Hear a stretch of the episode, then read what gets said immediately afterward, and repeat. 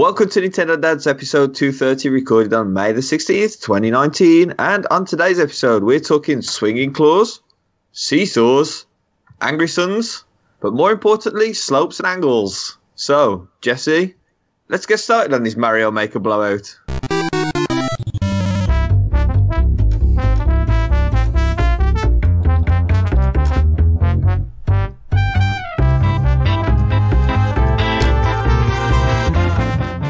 Hey guys, what's up? It's Marty here, and you're listening to episode 230 of Nintendo Dads. We want to thank you for tuning in. It's May 16th, 2019, and we are recording on the heels of a tiny yet huge Super Mario Maker 2 direct that Nintendo released yesterday, coincidentally on my birthday. Joining me tonight, straight from the United Kingdom, he is a multi instrument musician a closeted rap fan. And yes, it really is 4 a.m. where he lives.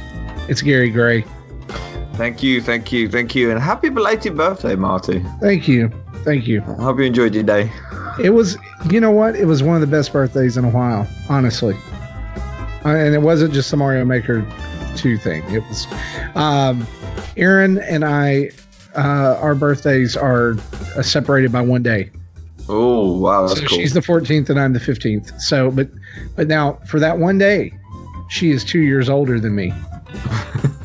and so uh, we threw her big, uh, or I did. Me, well, I don't say I did. I took a lot of people.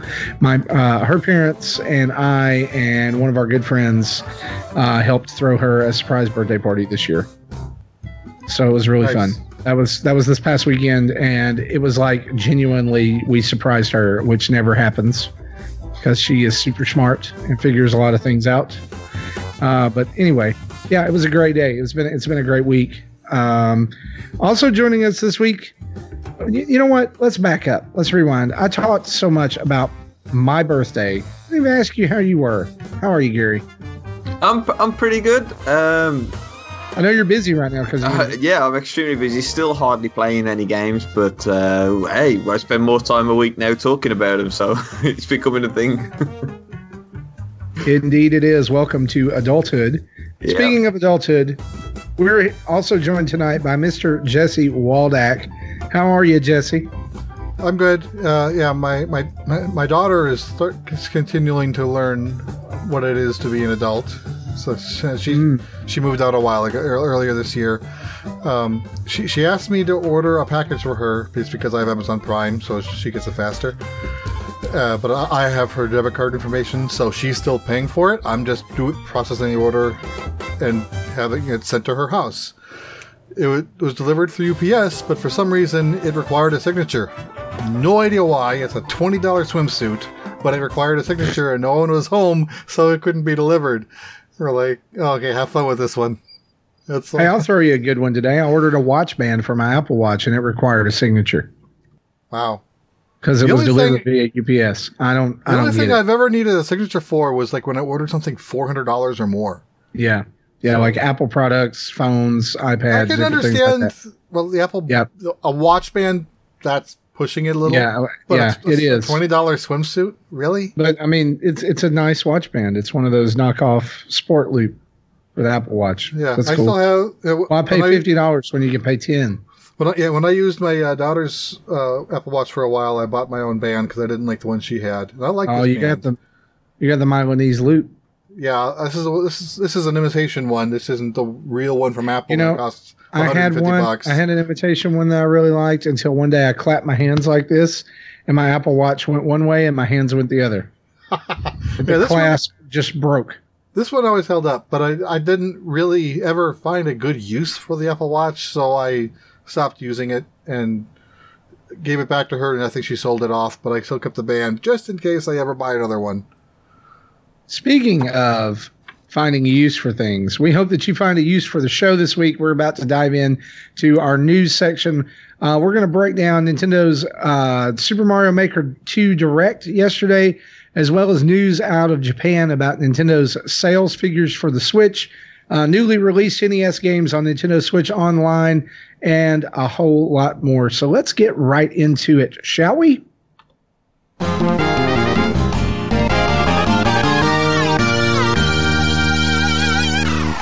And of course, as always, our news this week is brought to us by you, our good fans, over at patreon.com backslash Nintendo Dads, where for as little as a dollar a month, you can change the world. And you can do things like comment each and every week on our topics and questions posts and get featured on the show or be part of our Discord channel. Uh, where, yes, for a dollar a month, you get access to the Animal Crossing Plaza uh, in Discord, including our monthly mayhem. And by the way, let me uh, insert this here. Monthly mayhem for the month of May is almost over. You have two days left to submit your Cuphead scores in the monthly mayhem score uh, channel there in the in Discord, and uh, there is has been look, y'all. I beat Cuphead, and I felt pretty proud of myself. And then I went and looked at the other rankings. Like Mole. Yeah. Well, I wasn't going to say his name because I feel like if you say his name three times, it's like Beetlejuice, and he appears and he wrecks you at a video game, and then and then disappears and goes somewhere else. Um, so yeah, I mean he's dominating. It's it's really it's it's fascinating. Uh, but anyway, you can submit those over there, and again, it's not just a typical whoever wish, did the best wins. It's and he, he's laughing know, in the chat now.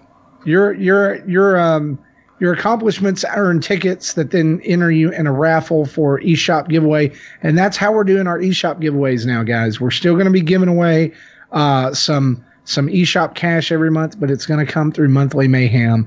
And right now, over on the Discord, you can go vote for the next monthly mayhem game. And I thought it was going to be like something crazy or something brand new. You know, no.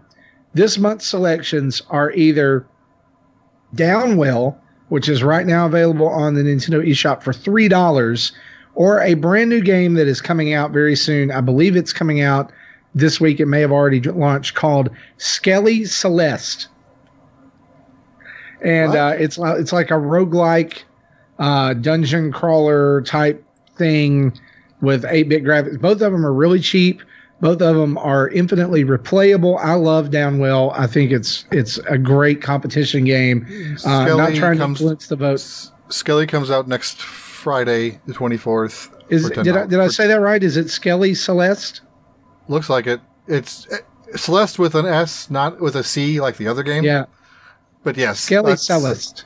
Maybe that's the way you pronounce it. But anyway, uh, those two games are the ones you can vote for, and you need to vote this weekend for that. So head on over to Discord. If you're not a patron, how about becoming a dollar patron this weekend and jumping in over there uh, and getting in some monthly mayhem scores and also being able to participate in next month's as well with the vote. Thank you so much to all of our patrons for all that you do for us. Let's dive right into the news. Uh, the biggest news this week, of course, is Super Mario Maker 2. Nintendo finally took the lid off of this game uh, in a 15 minute direct that was po- that was posted or released on May 15th, which is kind of ironic. And they, man, talk about pulling back layers. Uh, they gave us all types of things, brand new features, brand new modes, uh, brand new online capabilities, pre purchase promotions, and way more. And so we're just going to start at the top of our list, which would be the top of the direct, and uh, run down these. And as we get to the end of each section, we'll kind of stop and comment and talk about some of the things that uh, in there that are good. Uh, and so, of course, we already knew slopes were coming in Mario Maker 2.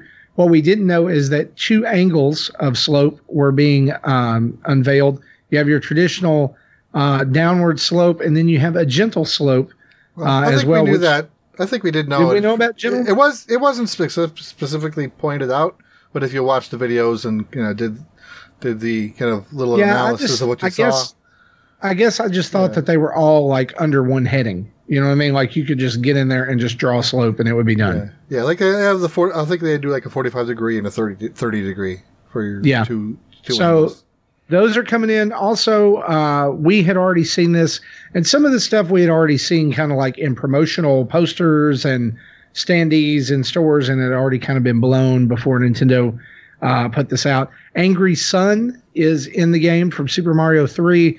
It looks like he will also be able to change styles between Mario Brothers and uh, New Super Mario uh, U, which by the way, That's creepy looking. prior prior to this direct, there was no confirmation that the new Super Mario Brothers theme was in the game. We, everyone was thinking it had been replaced by 3D World, but now we see that New Super Mario Brothers uh, is indeed in the game, uh, as well as Mario 3, Mario World, and Super Mario Brothers. Um, Angry Sun will be usable in all those snake blocks are in, and those will go at two speeds. There's a red snake block that, uh, or green snake blocks that is slower, a blue snake block that is speedier. On and off switches uh, will be available, and they can do several things like uh, make walls appear and disappear. They can change track directions. They could do a lot of stuff. Uh, it looks like those will be use- really, really useful for puzzle levels. Uh, as Gary mentioned in the intro, seesaws are in the game, and those can be put on tracks uh, where they'll like move along, and you'll have to you know r- seesaw them back and forth and not die. Uh, and then a swinging claw, like a claw game, swinging claw. Yeah, was Um, that is that like completely new? I don't think I've ever seen that in any other game. It- Just Or did I it wanted to pause somewhere? here, and I wanted to talk about this. Where where has this been in a Mario game? I haven't. I don't know. It's new to me. Other than the only Evo- thing that I can think of Ebo still says the floor is lava. Uh, the only thing that I can think of with the claw is that Mario Land 2 has a claw mini game where you pick up items at the end of each level if you can ring the bell. Huh. Uh, and so I don't know if it's that or if this is just, hey, let's throw this in here and see if it works. Uh, and obviously it does. It looks like a really cool dynamic. Again, you you jump, the claw catches you, and you're able to swing swing back and forth, and it you, you know then you can jump off there and you know get different heights.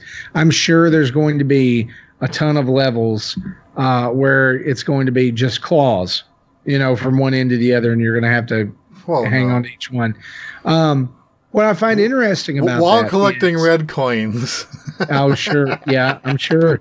Um, what I find interesting about that is why they did not use the vine instead. like a swinging vine. Yeah, because I mean, there is a precedent for a swinging vine because New Super Mario Brothers has had those before. Well, with the claw, you can you can the claw item can hold an item to start with that'll That's drop true. when you run under it. Yeah, I mean it, it will. It, you can run. I mean they they had made a very rudimentary claw game in uh, the preview that you could see there. So it's not just for catching Mario. It can it can hold enemies and items uh, as well. They showed off dynamic water effects, which we knew uh, were pretty much coming at three different speeds that waters can rise and lower, as well as a starting point for water and an ending point. Uh, some of the level can have water, some of the level can't. Uh, there's lots that you're going to be able to do with that. Um, they also showed uh, in this that you are going to be able to, and I, I don't see this in your notes, Jesse, so I'm going to kind of go ahead and, and talk about this. Is that if you draw a line of boxes or draw a line of ground or whatever from top to bottom uh, in the diagram, it actually sections that room off now like a secret room, and you will Yeah. not be able to see that from That- other parts of the map. Yeah, that's what scroll stop is. When I Okay. Yeah. Okay. You just termed it something different. Scroll stops in the game. Again, like you can you can make coin rooms and treasure rooms or trap rooms, section them off, and you don't have to put them in some bizarre part of the map that you'll never see. You can just put them somewhere, and because of that that line, it's gonna it's gonna hide them. Uh, a much requested feature was confirmed. Vertical sub areas are now part of the game. Uh, you can have these as regular levels that you play, or they can auto scroll. Uh, and auto scroll is now in any direction. You can tra- change angles and speeds on the fly. Certain parts of the level can scroll at the first speed, and then it changes and it ramps up to two or three. You can make it go up, backwards, down, left to right, anywhere you really want it to. Um, the the line, you know, the little I guess the level track line at the bottom is now draggable and editable uh, for you to be able to do that. And so I thought that was really cool. That's that's something people have been asking for for uh, a good while. Uh, Banzai Bill is in the game. Uh, they made a big deal about showing that he can go in the four cardinal directions, but also come in from the from the background Only in and the 3D. blocks. th- th- Only in the 3D world. That's right. But in all the others, Banzai Bill also has a homing variant, uh, which looks absolutely terrifying. Uh, with all, All- these Banzai Bills are coming all toward it, you. all it, uh, all it needs is wings on it, and it'll make it even more terrifying. Yeah, yeah. Um, big coins are now in the game. You can set uh, coins to be 10, 30, or 50 uh, and use those to tempt players into challenge spots in your level to make them work a little bit harder. Uh, also added in is a brand new uh, item. There was the Buzzy Beetle shell and the Spiny shell in the first game. Now there is a dry bone shell that will That allow looks you to really walk- cool. yeah, it allows you to walk on lava. Uh, but it also, if you press down, will crumble you for a few brief seconds and you will be invincible while this works, which opens up a ton of possibilities again for levels uh, like, you know, auto scroll levels where it's pushing you past different things and you have to crumble at different times. And it, I'm, I'm just really thrilled with this game, if you can't tell. New sound effects are in the game. Uh, also confirmed uh, something that we thought was coming. Co-op making is in the game, which means that two people with two Joy Cons can create a level on the same screen. Um, let's just stop right there and let's talk about some of these because some of the stuff that we're about to talk about is just really huge. Uh, tons of stuff uh, that was confirmed. Uh, I, I guess I'll throw a couple more in there. Uh, new enemies that we'd kind of already seen. Twisters. Uh, you can put in icicles now that fall uh, when when you run by. Red Yoshi is in the game. I would wager to say there's other color Yoshis as well. Probably. Um, blue and blue and yellow were big in Mario World. I, I have a feeling we'll see those again. Uh, conveyors can now be sloped. There are parachutes. Uh, Boom Boom is in the game as well as Pom Pom. And uh, notice today, or, or actually shown off, and we're going to circle back around to this because I want to ask you about it. Uh, the Koopa car, not the clown car, but an actual vehicle like a car, uh, has been shown. I'm guessing because racing levels were so popular in the first Mario Maker. Um, But here's the, the crazy thing: in in the direct when they got into the, the Koopa car, the Super Famicom logo came up on the screen. Yeah, I noticed this as well. that was that was a sound effect. Oh, it's a sound effect. So what does Yeah. it do? I don't know. I don't remember what it was, but it, it- they showed. See, I think GameXplain had a video that was shown in. Talk, they ta- saw another video that Japan had that was 20 more minutes on top of the 15 minute direct they Wow. had, and they they were dug more in depth, including the new sound effects. And when you trigger a sound effect, you get a graphical blip blip blip blip, and one that looked like a Famicom logo was one of those icons. We, so it's, we should have got a sound. video too. I just don't know what sound it is. Just saying, we should we should have got the longer video. Uh, speaking of that, I think it'd be a good time to mention new sound effects are in as well. Um, out of this list so far, what what what do you guys what do you guys like the most? I mean, what do you think is going to be the most fun to play with? Um, what what what was the addition maybe that you I don't were know wanting men- and it and it made it in? See, I don't know if you mentioned this one in my list, but uh, they you can have a level have different clear conditions other than just just hitting the flagpole. Yeah, Like we were going to talk about that here in a minute, but that's Okay. that's fine to go ahead and, and Yeah, mention so I now. think I think that would be probably the most interesting thing eh, because you know people the people who can make good levels can be very creative. And yeah and so for those fun. of you who are who are not following what jesse's saying what that basically means is like your typical mario clear condition is get to the flagpole but you can have custom clear conditions like kill all the dry bones or make it to the end as super mario or be cat mario uh, Or- when you cross the goal line or collect a certain number of points. Yes. And so uh if I'm not mistaken, those some of those were already active in the 3DS version of Mario Maker, right? Yeah, I and so I think Okay, I I've was never the only had that person. one. I think I was the only person who owned the 3DS version. Oh no, I Between us have. lot. You got it as well. Yeah, they were they were like submissions in it, so you didn't have to do them, um, and they were only in the uh, the Nintendo built levels. uh, and they were like an optional uh, extra. So basically, if you finish the level, you got like a coin, and then you could go back and do uh, whatever mission they'd give you after that, which again would be the same sort of thing Right. to collect another coin. I think I think this is one of the biggest changes in this in the game because um, later on, when everybody else dropped off the original Mario Maker, um, all the best creators were still going, and they still are today. And a lot of their um, levels have like a, a secret ending, so mainly normally with the red coins. Uh, but it means now they can actually be integrated into just being the normal ending. So you, you find a lot of like really well designed Metroidvanias um, because of that. Yes. And now they're gonna obviously be one. Oh, it's going to be than they were before. ridiculous. Uh, but no, and it's like that's the big thing is like clear conditions before were pre-programmed by Nintendo. Now you can create your own. mm-hmm. and, and so that's that's a pretty big deal. I uh, I think for me, out of all of this, uh, just what we've talked about so far, uh, the the water levels uh, I think is is a huge bonus uh, because it adds a ton to the game. Um, you know, be, you. You, you, were able to create water levels in the original Mario Maker, but it was just like completely underwater. Now you can play around with the physics of that, and uh, also the on and off blocks. Like I'm really excited about the possibilities for that. Like they showed off even in the direct.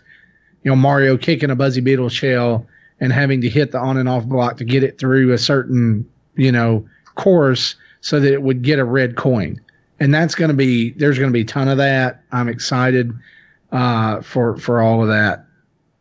There Uh, and really anytime you can add in other enemies as well, like Angry Sun, Banzai Bill, um, and and they showed more later on, and, and we just didn't talk about them because they're mainly 3D world stuff, and we'll get to that here in a minute. But um, like Twister is in as well. Boom Boom and Pom Pom, I think, are in all of the.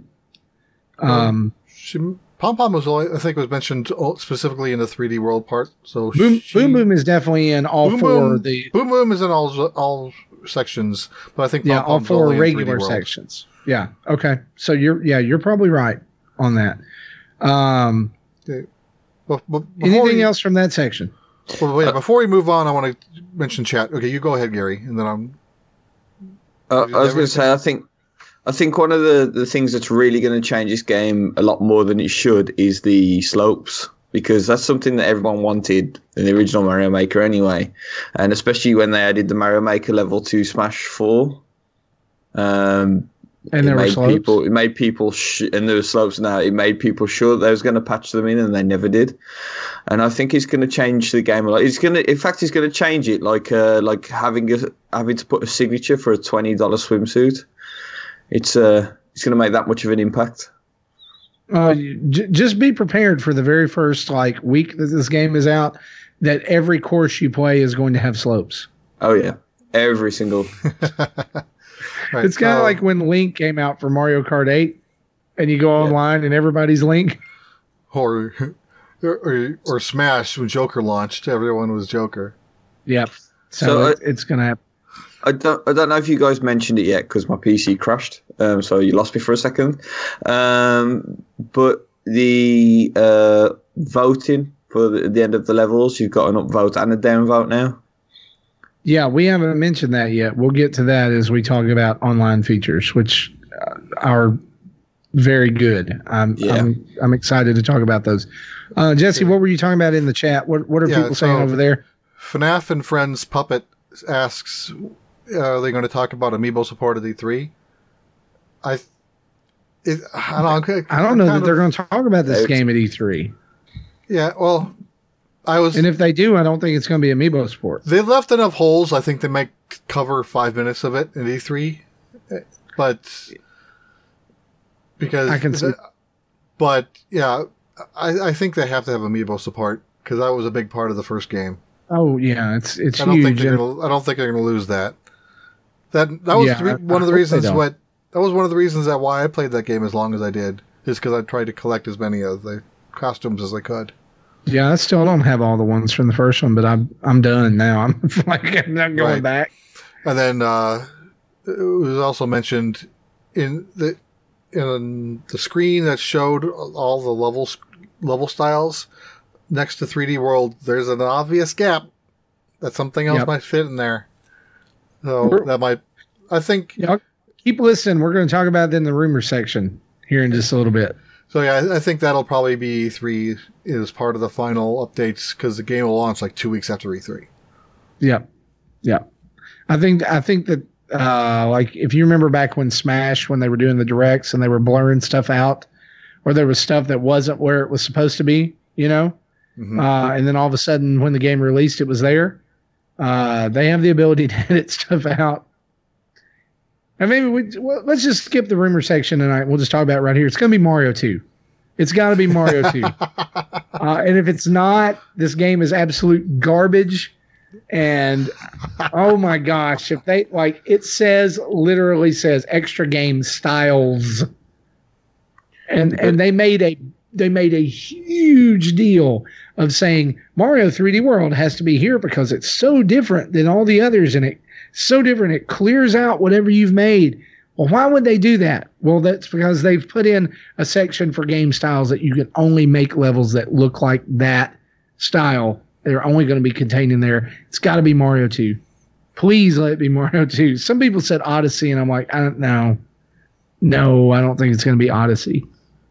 Honestly, I'd like to see um Mario Land 2, the six golden coins. That's the art style I'd want to see. I, I said this to Justin uh, the other day. He and I were talking back and forth before the direct, and I said, I will pay for any DLC for this game that they will they will give us. And if that's we're going to give you extra game styles and they're going to be 10, 15 bucks down the down the road, yes, yes, yes. Give me Mario 2, give me Mario Land 2, give me Mario Land, give me Paper Mario. Mm. I- I don't- Paper Mario you know- would be cool. I don't care. Let me let me do some of the those things. Like if if they did it like Super Paper Mario, Mhm. mm, Let's That- the flip, yeah. flip 2D, 3D. I don't think they'd let you flip 2D 3D. I think it would be I think it would be Right. based 2D just like 3D World is. Probably. But anyway, well, let's move on. Let's talk about this next section. Uh, story mode was also introduced during this direct, and they spent quite a bit of time talking about this. 100 plus courses will be available during uh, the story mode, which is centered around rebuilding Princess Peach's castle. Uh, which you know now Mario has rebuilt the Mushroom Kingdom in Mario Run, and now he's having to build a freaking castle back. Uh, needy, needy, needy. That's all I want to say and it, and it like you go in and you complete the levels and you get coins and those coins allow you to build new parts of the castle and that allows you to get to new toads that give you new levels and you meet interesting characters like mr eraser and Undodog and do different things for them um, i i did see nintendo you know nintendo's um, treehouse has always kind of been up on pop culture is like in some of the references that they translate and everything. And uh, Toadette in in one of the screenshots was named Chief, and Yeah, her saw quote was her quote was "This ain't it. this ain't it, Chief." Uh, some of y'all get that. I don't. Uh, it it's just it's it's memes, dude. It's just memes, and if you don't get it, then anyway. I don't know that I get it. I just know that I've seen it. Um, so story mode is going to be uh, a big thing. I'm I'm actually like, are y'all looking forward to story mode? Because I am. I am. It's, yeah. Uh, I'm probably Didn't- as much. Yeah. See, th- I just think the Nintendo uh, levels that are in story mode, like especially like for the 3DS, you know, because it had kind of a story mode as well. Like when they give themselves permission to quote cheat a little bit and play outside the parameters of a typical Mario game are wonderful. Mm. And and so I think that uh, I look forward to the variety and and all kinds of different things that come out of this. I wonder if they're gonna whatever they're gonna you know whatever they're gonna do on June eighth with their Mario Maker tournament. I don't know what that's going to be yet, but uh, you know when they did this back in uh, 2015, they introduced the three Mario Maker levels from the tournament into the game. Yeah. I wonder if they're going to do that here too. You know what would be smart for them to do during that tournament is to get uh, famous developers to design a level and Didn't have they- people play through it. Didn't they do that at some point? They had some of the if- as downloadable levels. They got um, developers who uh, They work for the Oh. companies. Yeah. Like, But I, I was just saying, Did like, it would be cool. one? I don't know that Kojima did one, but like, it would be really cool if they like had who like whatever they're planning for E3. If there's a couple of big, you know, third party developer drops, that those guys would do a level for the Mario Maker thing, and it would all just be congruent. It would all tie in together. I don't So- know. So the I'm not interesting saying reveal anything. I'm just saying here's Koji Igarashi, and he's gonna make a a Mario level, and you're gonna be able to like think about this, guys. You're gonna be able to tap in the Simon Belmont amiibo, and now you have Mario Castlevania. oh yeah, the Oh. castle. I'm down for this. Like I'm I'm super down for this. Uh, in the Uh, ghost house. Perfect fit. Yes, in the ghost house. There you go. And he So- can like he can show some of that stuff off. I don't know. on on the subject of having the the world champion uh, Mario Maker thing happening, I mean they did do the original Mario Maker in the Nintendo World Championships last time we saw those. Right. Uh, it was a content, but uh, obviously with the online modes now, we're going to see, um, you know, um, a better version of that basically. And I, I feel that this is going to end up being in their um, competitions going forward because Nintendo UK versus, which I don't know if you have a US versus, I don't I do. have no idea. Uh, it, it- they were tweeted about Mario Maker, which I found strange. Uh, and obviously, it could be added to their basically esports list that, that they have, um, as they seem to have dropped both Arms and Pokken Tournament. Um, it looks like it could be filling in a gap that's been left there. Just like most people have. yeah, uh, yeah. I mean, there's um, when a game stops getting updates, it's kind of it, Yeah. it's got a time limit on them.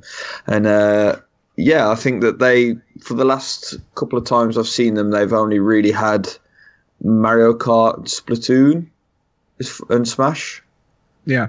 So they need another game in that, and uh, in my opinion, Mario Maker is now pretty much a perfect fit for that. So it'd be interesting to see if they if they take it to the competition zones and all that sort of stuff. Because every time they do an event in England, uh, Nintendo UK versus is is normally there, whether it be you know um, EGX, the biggest um, show in England, or or even some of the little local ones, some of the Comic Cons, and Yeah. uh, it'll be interesting to see if that's now added to those stations.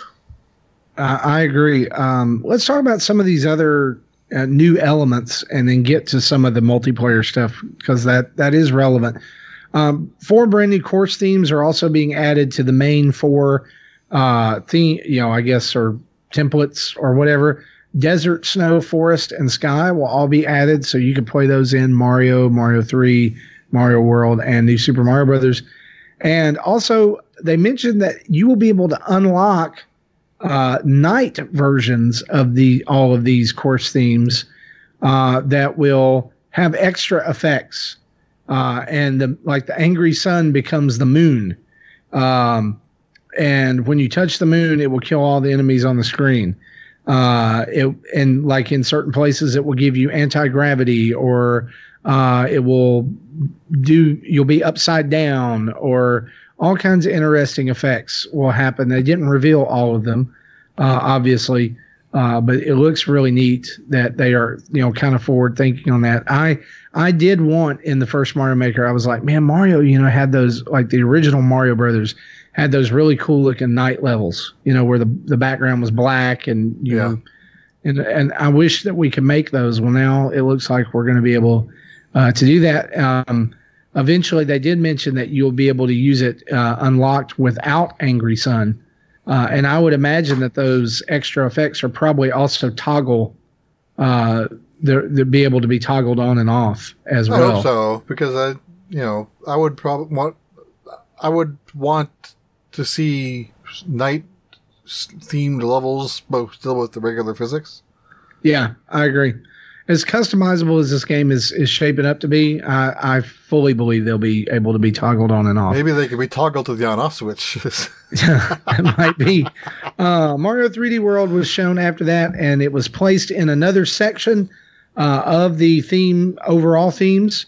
uh, called Extra Game Styles, uh, where a again, as we said earlier, think something was left blank next to that, uh, and we'll see what that's going to be. But uh, lots of different things going on here with Mario World. Of course, it isn't 3D uh, as it is on the Wii U, but it is 2D now. But includes all everything you're familiar with. Cat Mario is available and is and he is able to climb up uh, structures in the background. It was he was shown climbing trees. He was shown climbing walls. He has Black his pounce. He has the slide. Yeah.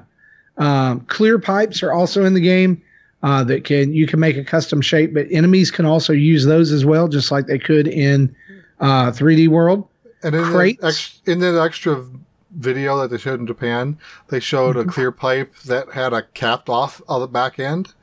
So when okay. Mario hit that cap, it basically turned him around, and he had to skid. He had to be spat back out where he started. Okay, from. so that is in. So cool. you could, so you can kind of make traps. Wow, so that's going to be neat. Uh, crates are in. You're able to uh, these float on water. You're also and, and lava apparently. Uh, you can pick these up and throw them uh, and use them as bridges. Uh, warp blocks are in uh, that take you to different areas. Spike blocks are in.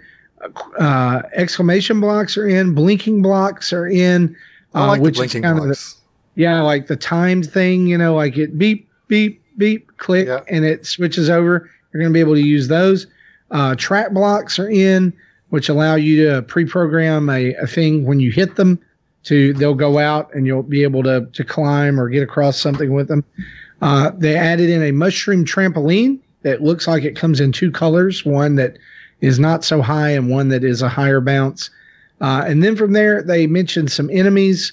Um, yeah, like, like fast, like quick shot. These. Yeah, Piranha Creeper is in the game, which will go wherever you draw. Uh, Skipsqueak, Koopa Troopa Car, Charvaargh, Pom Pom, Banzai Bill, and also Meowser, which is his now new official name. Meowser is in the game as well, which is cat form Bowser. Uh, a lot of people have guessed that there may also be a Meow- Meowser Jr.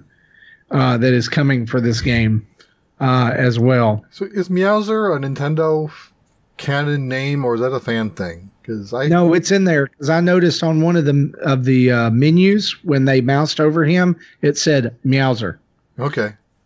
Uh, so, are they are they applying that to everything else? So is there going to be a, a Mumba, an Amumba Trooper? so what what would it be in Japan? Do they call him uh, Meowser? A Mulet Bill, Mulet Meal? Because because you nyan for a cat instead of meow.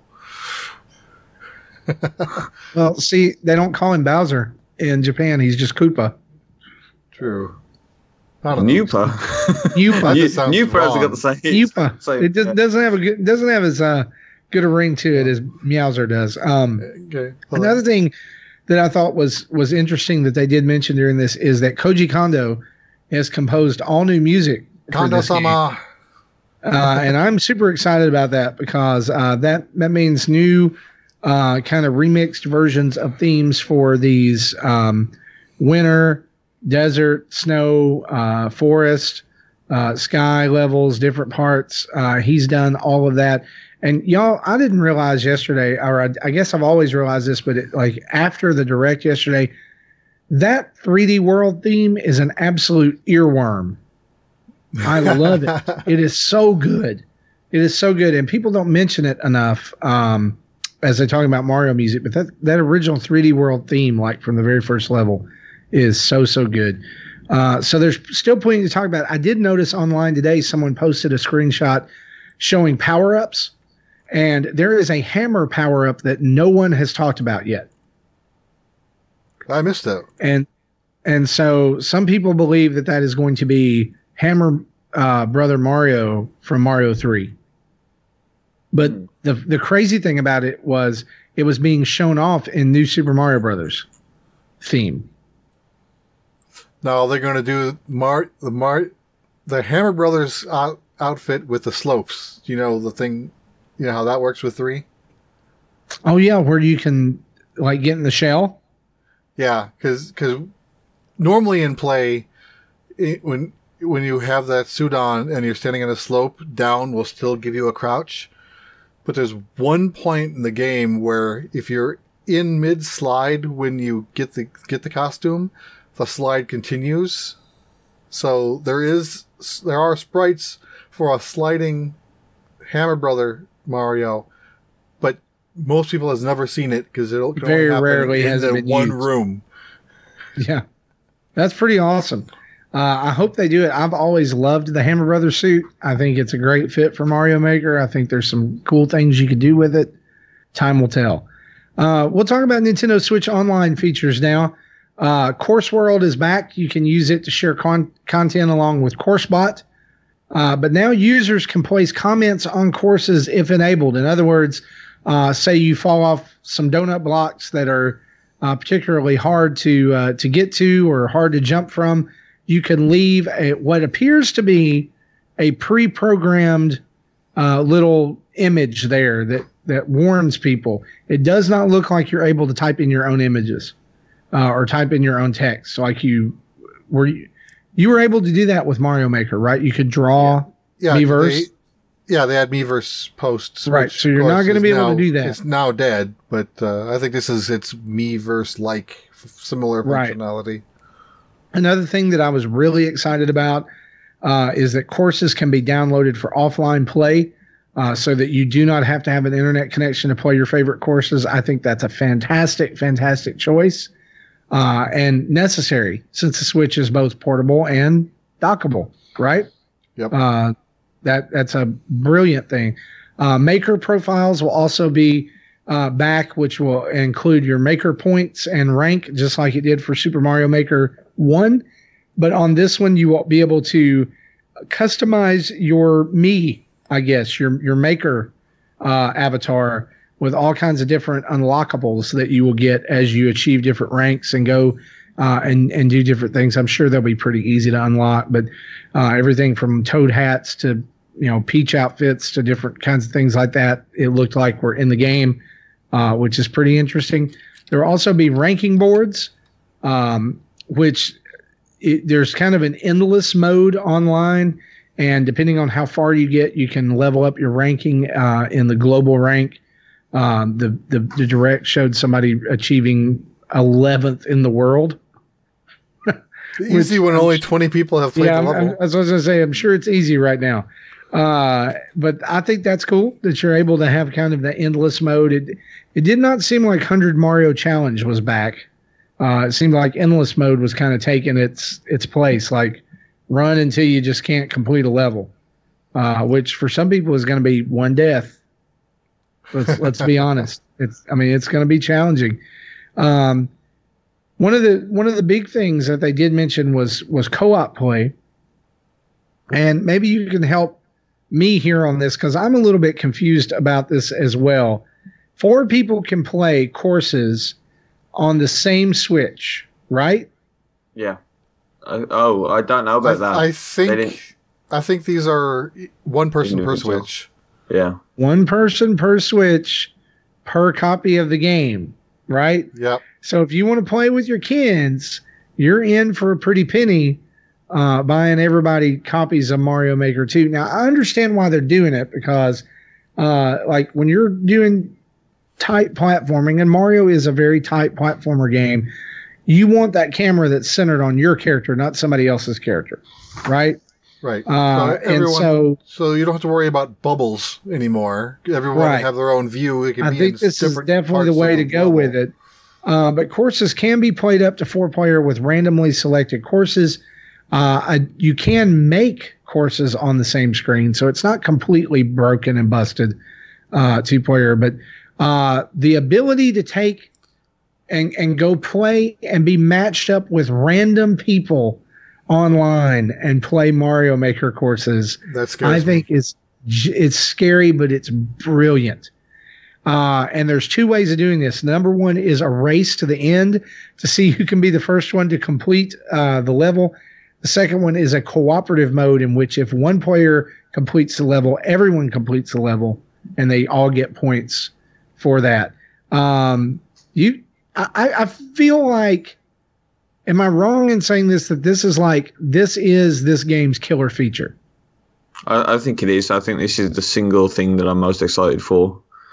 Uh, uh, you know the possibilities on it are endless, and uh, as you guys are fully well aware, there's Mario Maker streamers out there who are still streaming the first game.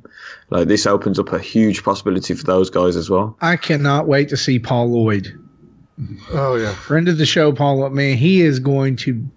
I mean, I know he's already flipping out. But as part of, as part of the course maker, that you're able to put turn on different tags that you think qualify, like mm-hmm. it's a puzzle based thing or just. Uh, and you can search by those as well, which is yeah. the reason for the tags, which is really right. cool. And one of the tags is meant, you know, if this is a course meant to be played multiplayer, you can tag it, and so I'm sure that'll come up. That's y'all. There is going to be think about this. There's going to be insane multiplayer courses where people have to take different routes to get to the same goal.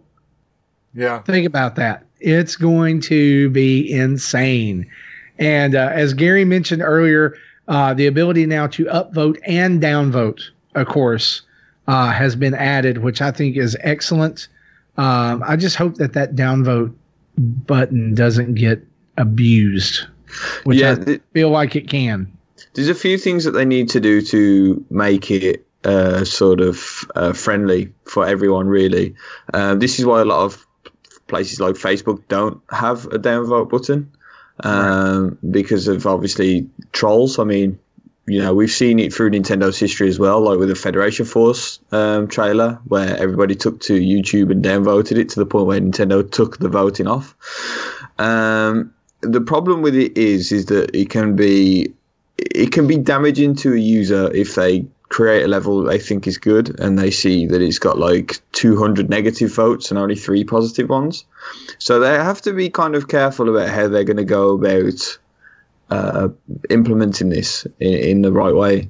Uh, so it's going to be interesting to see if you can actually see how many times it's been downvoted and if other people can see how many times it's been downvoted and if it in fact makes any sort of difference to how long it stays online and uh, if, if eventually they'll get booted.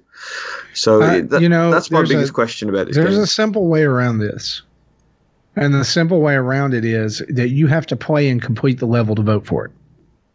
Yeah, I yeah, I mean, I think the original because then you don't have people who. What you you don't have there is you don't have people who can just come and pile on somebody. Yeah.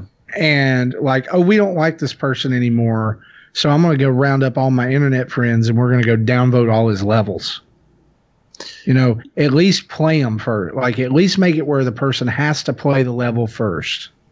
Yeah, I believe that the original Mario Maker, you could give someone a star for their level without even finishing it. Mm-hmm. Which, uh, I, I, I'm with you. I don't really agree with that. I think you should have to finish a level before you could put your input on it. Yeah, uh, it's going to be interesting to see how that plays out because uh, we know that uh, the internet is not always the shiny, happy place that we want it to be, right? Yep. Uh, so uh, I hope that it just doesn't backfire on them. But it looks like uh, just by this, and I mean, we've been, you know, we here on the show again, we love Nintendo, and but we try to be fair and balanced, right? As far as you know, pointing out good things and flaws, and it looks to me like Nintendo has put in significant thought and development time into the online features of this game. Agreed. The the the execution of it is going to be what remains to be seen. Like show me the video of four people playing online, fine. Am I going to lag when I play online? That's my question. Am I going to like is it going to be unplayable because I need to make a precise jump and I can't? To, to me, the interesting or, thing about this entire direct was that they had no mention of the app, not a single mention of the mobile phone app. No. Uh, and uh, this has this has surely this has to be integrated into at some point, or they have to get rid of the app. They have but, to do one I mean, thing or the other.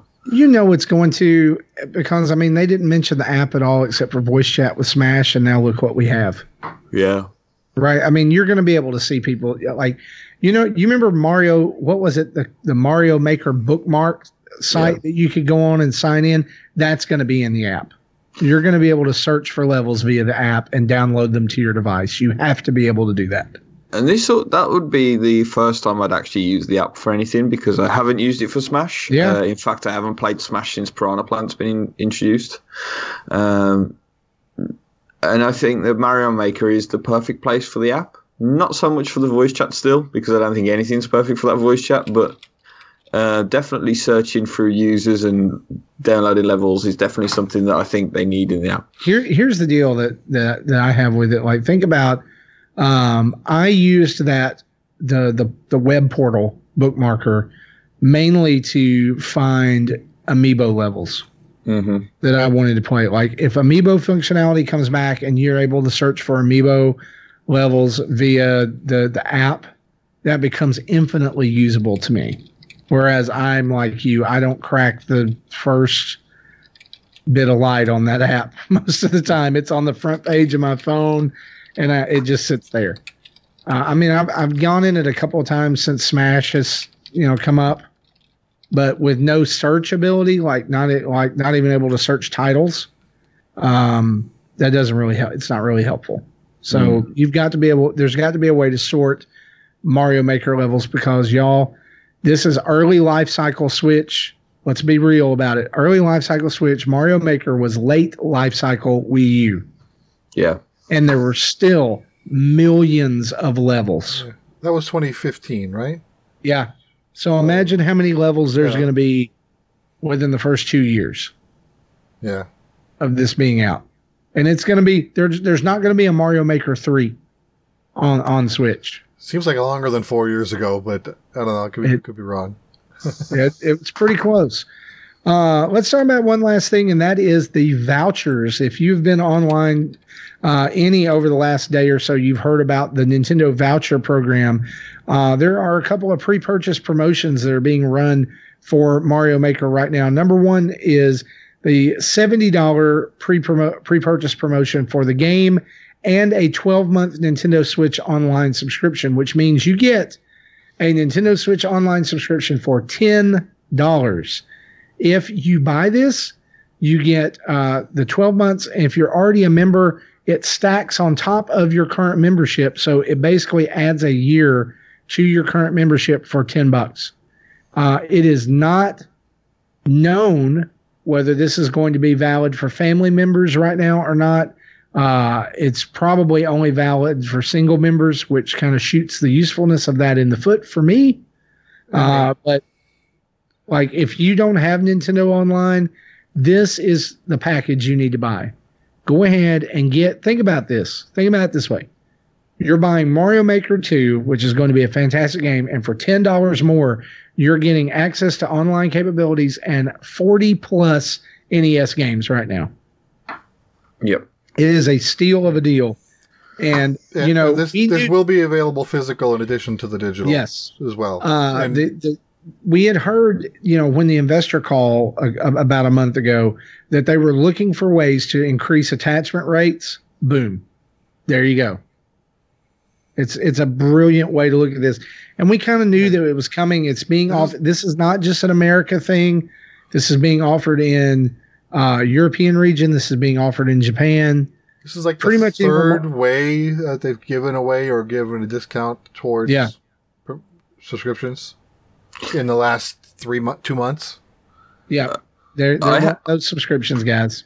I have a weird thing against this because, uh, from what I've seen, the physical boxes that include that code have the ugliest top banner on the box. Uh, I I hope that that's just like a cardboard overlay and that they actually haven't put that on the real box art because it's it's horrible. I don't know if you I guys haven't have seen that yet. Yeah, it doesn't look pretty. I have to go look that up. But also, Uh, uh, we got a slight difference from the Americans as well because uh, every pre-order that takes place in England, pretty much, uh, comes with a stylus.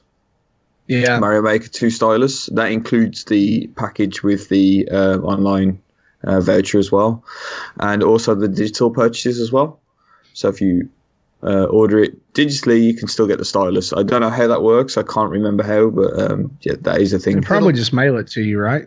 Yeah, it'll probably be similar to how they handle the NES controllers. You you you make the purchase and you're automatically registered to the account. You they have your address and they'll just. Speaking of NES controllers, Uh, we're going to talk about those later on the show, but I do want to mention this before I forget it. Uh, my son today updated the uh, the the the NES app, and when he opened it up, there was an ad for those controllers Really? that popped up before he could see his games. Like he had to X out of it. It was reminding him that those were available for purchase. Yeah, 'cause I bet the I- I heard sales someone- of those have slumped it- off really See, I- heavily. I didn't see it in mine, but I heard other people say when they launched the Famicom version of the app on the Switch, they got a message saying, you know, buy the fa- you could buy the The thing- and, and and that's the thing is like this is not he's been on my family account since September. This is not something new. Like he's been playing NES games. So this is a like with this update, they are targeting people who have not bought those NES controllers. so maybe maybe because I bought these, I also didn't get flagged for the Famicom version. But yeah, I, I didn't get the pop up because I've already bought them. Yeah, I probably won't either. Uh, the other voucher system, let's get back to this. The other um, pre purchase promotion you can buy for Mario Maker includes uh, two vouchers that you can buy for a total of $99.99 that you can then redeem for two full price digital games up to a year after the voucher purchase. So, in other words, if you want to spend $99.99 and get Mario Maker 2, you can use one of your vouchers on that. And then you can use that other voucher for any game that's coming out from here until a year from the date of purchase. So that means Yeah. Luigi's Mansion or Animal Crossing or Pokemon Sword or Pokemon Shield. Uh, it means Astral Chain, Fire, Fire Emblem. Um, literally, Crossing. yeah, a- any game that's coming out that you're hype about, that you're excited about, you can Nintendo use it. published game. Nintendo published games. You can have up to eight of these vouchers on your account uh, at one time, and you will get 5% value in gold coins. That gives you 500 gold coins for every pair of vouchers, which means you could get a $125 value for the cost of $100. And these are available to buy, to buy right now on the Nintendo Switch online menu of the shop. Uh, if just doing the math, if you buy two regularly priced $59.99 games, which end up being about $65 after tax, right? Uh, you were saving about $20 this way on the second game. Right. So The only there there are a couple of bad things about this. Um was that what you were about to mention? No, uh, question for Gary in chat.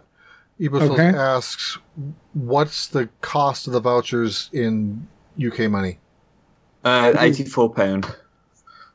So it's it's it's uh it's still about the same sort of savings and stuff like that. Like uh, the normal game here is, it's around fifty to sixty pound depending on what it is. I think Smash was sixty. Wow, Um, but I mean, then this that's is a really good deal what- for you. Then this is why I'm not a digital um, person in England because the digital games are an absolute rip off in my opinion compared to the physicals. Like uh, Smyths Toy Store over here does uh, five pound off games if you pre pre order them, and they're five pound cheaper than every other retailer in general. So that's ten pound off, which instantly makes it you know a fifth of the price off from the uh, eShop straight away.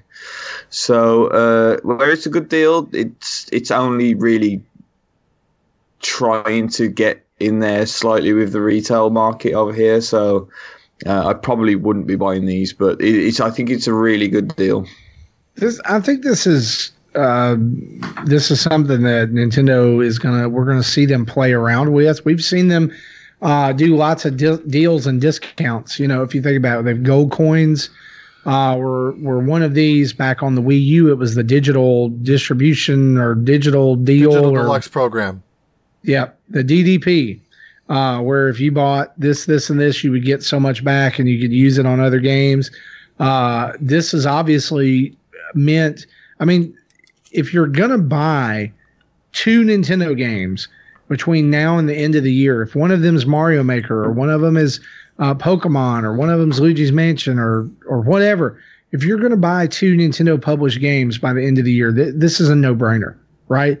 pay the money up front, save the vouchers, you use them, you turn them in online. It's what I'm to do this. I was Jesse and I were talking ahead of time. There's at least four games that I know that I want that I'm probably going to go ahead and get vouchers for. The negative side of this is this is it seems to be right now, and we're not entirely sure because they haven't made an official statement that vouchers are not transferable to other accounts. And, and what I mean by that is I can't buy a set of vouchers and say, I'm going to use this on Mario Maker. Here you go, son. You can use this on Pokemon Sword.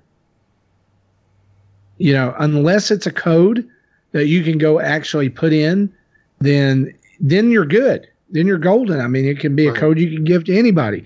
Uh, it'd be a great gift for people. You know, a way to give give games. I really hope Nintendo opens this up to to this, uh, but it may be that they just can't. It may be the the way their system works. They can't.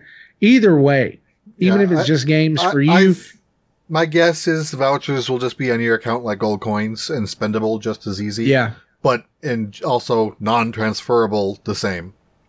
for me, this is the the four games are Mario Maker, Animal Crossing, Luigi's Mansion, and Pokemon Sword. That I mean, that's those are the four. Uh, and I'm I mean, there's others coming out like like we said, Astral Chain, Fire Emblem.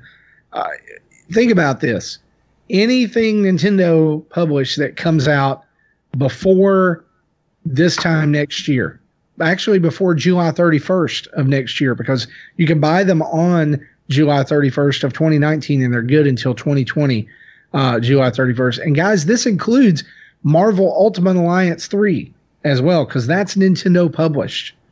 So some big heavy hitter games uh, that are in here uh, that you can go buy those vouchers Yeah. right now. Yeah, I was on the fence for Marvel Alliance three because I didn't. I don't remember liking the first one much, but you know, if if I can get it for fifty bucks through this, uh, that leans me more of maybe I'll give it a try.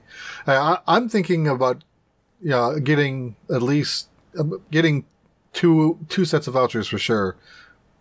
Probably one soon, so I can get Mario Maker with it, and then one closer to the end of July, just so I have Yeah. uh, that extra time to and and think about it this way, too. because I know there'll be f- four games that I'll want.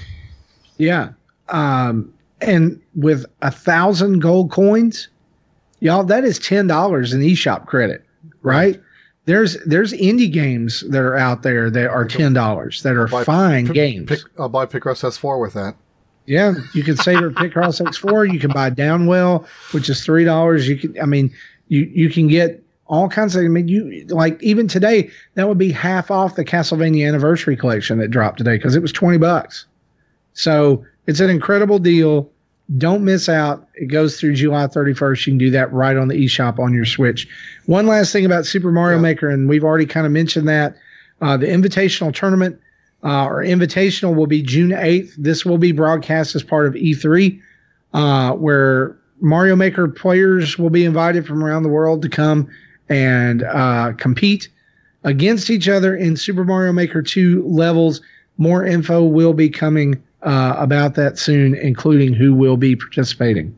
I've, I've I've got a question for you guys. I don't know if you know the answer, but um, do you know if those vouchers still apply all the other um, savings that you get? So, for example, if you pre-order a game, you'll normally get double gold coins. Um, I wonder if they're still going to because in that case, that makes them a lot Well- worth a lot more to me. But if you're using a voucher to buy a game, you're not going to get coins for the game because you got the coins for the vouchers. Ah, Mm. So double that- your zero.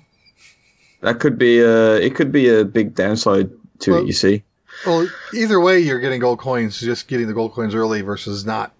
But Oh, gold- I get what you're saying. You get gold coins for the purchase of the, the vouchers. yeah, Oh, I didn't know that. Okay, So so, that's yeah, and then uh, and it, it if if you look at the shop, it'll say up to 500 coins. Uh, at least in, in the in the United States, it'll be different depending on where you're at. And it, it says it, it always says up to because say you already have twenty dollars of gold coins, and you decide I want to spend the gold coins to get twenty dollars off of the hundred. So you're paying eighty dollars. So you your gold coins you'll get for the purchase is five percent of the eighty. Yeah. So you Yeah. won't get the full 500 because you're not paying the full 100, but you'll still get 500 of whatever you do spend on it. So yeah, you do get coins, you just get it early or not not with the game. yeah. And then That's you- right. If you don't know where to find them, if you go into eShop, go to the Nintendo Switch Online section, and it'll be listed in there near the top. That is correct. Thank you, Jesse. Uh, let's move on. Let's talk about some other news real quick because that Mario Maker section ate up uh, a ton of time. Uh, yesterday, new NES games launched for the Nintendo Switch Online NES app. Uh, these included virtual, uh, I'm sorry, versus Excitebike, which is available outside of Japan for the first time on the Switch. Uh, it was available on Wii Wii U Virtual Console. Am I right? Yeah, it just was never. Okay. We never got it on the the NES. Right. Never got it on the NES. This is basically the two player version of Excitebike. Uh, it also has the uh, truck jump mini game uh, type game you can play uh, as well. Also track, included in track this builder where you can actually save Oh, yeah. courses. track builder. I forgot about that as well. And uh, this is since it is the Famicom version, uh, the music is also upgraded as well, uh, which is pretty cool. Though I don't like the music. This isn't uh, Koji. This isn't Hip Tanaka's music. It's someone else. It's a different music set. Yeah. I don't like it as much as the original game. Well, I, li- I like the original game's music better. Yeah, uh, it is different. Uh, Clu Clu Land was also included in uh, this uh, update, and we have now spent more time talking about it than most of you will spend playing it. Yeah, Uh, if you want because it's you want see garbage. me, if you want to see me get frustrated on it, I put out a video yesterday. Yeah. I like. Have fun with that. We're you know we're scraping the bottom of the barrel when we're trotting out Clu Clu Land uh, for the for the monthly NES update. But the good news is is that the fantastic Donkey Kong Jr. Uh, is included with this month's releases. I love love love this game way more than Donkey Kong. I think Donkey Kong Jr. is way better. Uh, my son was playing it this afternoon on the way home, and he was like, "Why is Mario such a jerk?" And I was like, "What do you mean?" He's like, "We captured Donkey Kong." I was like, "Well, if you think about it, in Smash Brothers, he punches Donkey Kong in the face too." Okay. Well, you know, this is this is my gaming history here. You know, this is the second game Mario has ever been in, the follow up to Donkey Kong. So, uh, think from that point of view, where you don't know what happens after 1983 or 1982, Yeah, and it the the story changes. Oh yeah, yeah going Absolutely. back going back to Clu Clu Land, uh, FNAF and Friends says I never had a clue clue this game existed. oh, Love it. oh, that's bad. Love it. I wish I had a clue. Clue this game didn't exist. Um, yeah, but Donkey Kong Jr. is it's a good port. It- it's definitely the star of of Yeah, this. It's it, you know the, the Donkey Kong port is uh, obviously has flaws versus this arcade because the arcade is more vertical oriented than horizontal, but Junior is more squarish to horizontal and it fits better and it's a really good port. Yeah, it, it works really, really well. Uh, the SP offering for this month is the entirely forgettable Yawnfest Star Soldier SP. Uh, I don't even like the regular version of this game, so uh, Yeah. I launched it and lost my power ups in like five seconds. I'm like, okay, Yeah. now this game's garbage. Yeah, it's a big skip. so that is uh, this month. One game, two good games, two not so good games. Uh, go download those if you haven't yet. We also, uh, along with some others, and we were a little bit late to the party on this one as we found out, but uh, Jesse accidentally discovered this week that NES controllers work uh, when they are docked to a Switch in handheld mode. Uh, and what that basically means is that the left Joy-Con or quote NES controller, the D-pad works as expected. Uh, the left button becomes the up button, etc. A button works as the screenshot button. B does nothing. The right NES controller, the D-pad works as a home button, and then the A and B buttons work as expected as well. Start and select work as plus and minus. There are no known shoulder button access. Uh, you know whatever they do because they're docked. They don't. You can't So get to one, them. one thing I found out as editing the video that I recorded yesterday, um, where I, before I said the A B button or the B button seemed to do nothing on on the left side. I think it acted as the Y button in the NES game. but it's probably software specific. When I was playing Picross, it did nothing, Gotcha. Or at least nothing I noticed. Gotcha. Well, you can go and test that out, that extremely awkward configuration out for your own if you own those NES uh, controllers for the Switch. Uh, but one other thing that we do want to mention is uh, just congratulations uh, to Nintendo uh, are in order in Japan because the Switch has now overtaken lifetime sales of the PlayStation 4, which is a huge uh, feat in and of themselves. I mean, they had already blown past Xbox One, uh, but now overtaking lifetime sales for the PS4 in Japan. Um, if you don't realize how big a deal that is, y'all, that that is huge. I mean, Nintendo is typically king in Japan anyway, but the PS4 has been an, the PS4 has been an absolute juggernaut uh, over there. It's been a juggernaut worldwide, and for them to crack that uh, limit there, and routinely, if you look at sales numbers each and every week, the Switch is selling way more than PS4 over there. Of course, it's at the end of its life cycle, uh, pretty much. Uh, with with a few, Still, it- it did in two, little more than two years what PS4 took almost six years to do. Yeah, yeah. So Switch is here to stay, boys. Um, nothing, nothing slowing that down right now, especially since the, all of these games are coming out for the rest of the year. Right, all right. Just Small backtrack about the NES controller thing. If you want to see me struggle with it, that's at the end of my NES game video from yesterday on YouTube. Oh, cool. So check that out. Yeah, go go watch Jesse play Cuckoo Land and uh, the awkward NES uh, Joy-Con configuration. Uh, let's move into a little bit of discussion.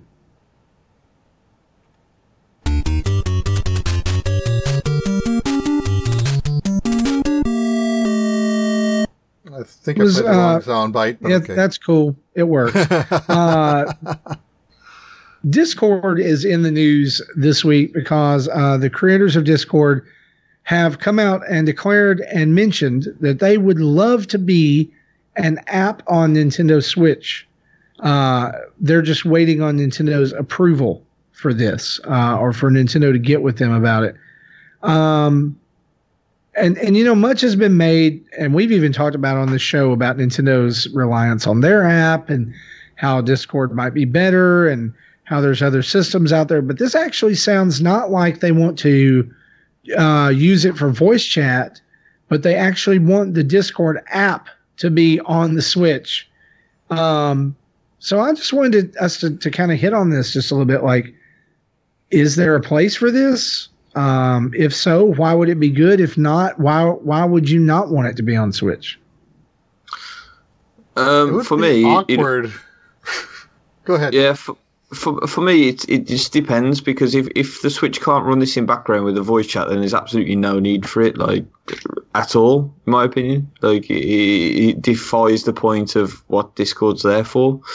It just becomes a chat room, which okay, we don't have those features on the Switch, but yeah, it, it, it doesn't do any. If he can't run the voice chat in the background, then he's completely pointless to me.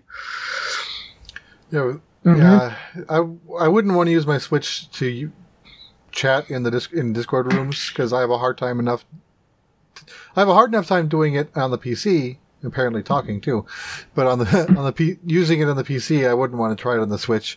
The only thing I can see might be beneficial is you know, the the app can show you you what games other people are playing like, on the PC if they ha- can do that with their Switch, saying this person's playing Mario Maker too, that might be cool. Don't know if there's any benefit to that, but it might be cool. Yeah, I mean, it seems to me like the the what ifs outweigh the positives on this, Yeah. right? Because it is, I mean, the Switch is not a multitasking system. There's not a way to, to run Discord in the background. Now, if there is a way to do that and we just haven't seen it yet, then sure, uh, bring it in. Uh, I'm I'm just like my mindset on the whole thing is the the more uh, the more apps and the more uh, stuff that Switch can have on it, and I'm talking Hulu, Netflix, YouTube, all that stuff, Crunchyroll, Discord. If if it can run it Why not?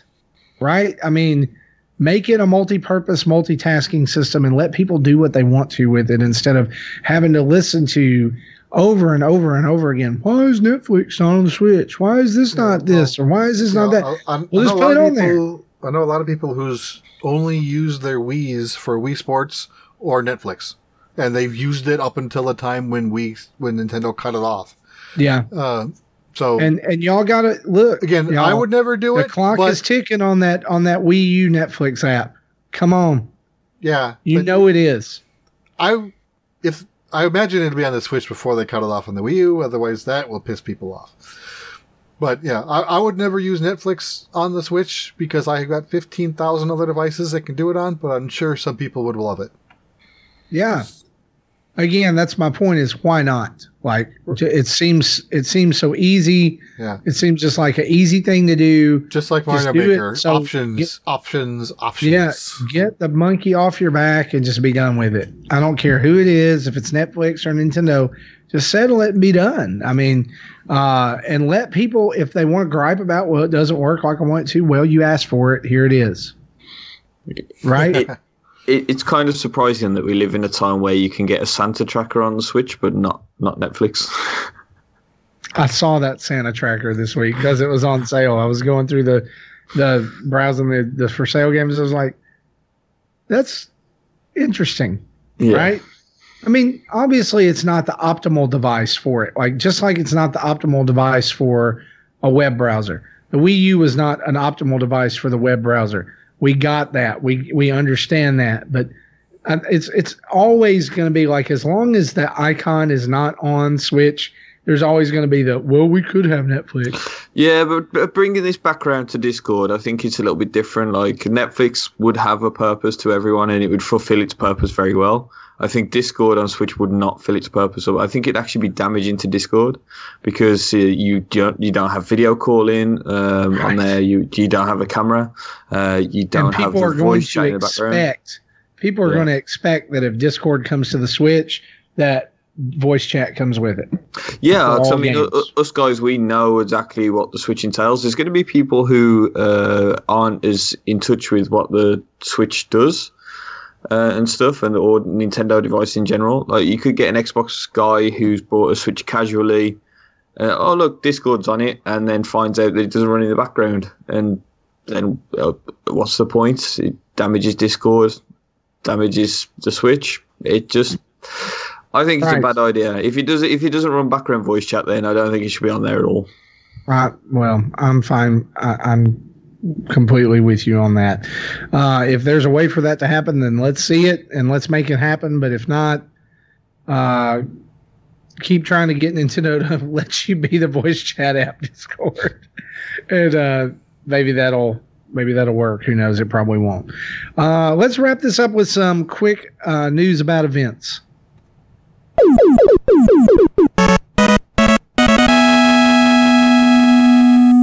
All right, guys. The Tetris 99 Maximus Cup begins today uh, as you are listening to this show. Uh, it is the third Maximus Cup. Again, if you are in the top, um, I, I forget how many it is, you get 999 coins. Yeah, Uh, those are gold 999 coins. players gets 999 Top 999 players get 999 coins. However, there's something for everybody this time because if you able, uh, if you manage to be able to earn 100 points over the course from May 17th through May 19th, before the uh, Maximus Cup is over, you will earn yourself a free Game Boy Tetris theme for Tetris 99, which will be usable in, uh, I guess, every mode. I, I don't know how themes work yet. So this is uh, going to be interesting to see. Um, and I hope this opens the floodgates because Nintendo, hear me well, I will buy every single Tetris 99 theme you want to put out. I freaking love them. Let's Yeah, go. The, the themes item doesn't help very much yet when there's only one theme to choose from. That's right. Doesn't tell you what it applies to or anything. Uh, also, Pokemon Go events. Reminder that this coming Saturday, which is tomorrow when you hear this, Sunday. uh, three to six or Sunday, sorry, uh, which again, is, Yeah. you know, a couple days from when you Most community days are Saturdays, but for some reason this Yeah. month is Sunday. I think Uh, August is a to- Sunday too. 3 to 6 p.m. local time is the May Community Day uh, featuring Torchic.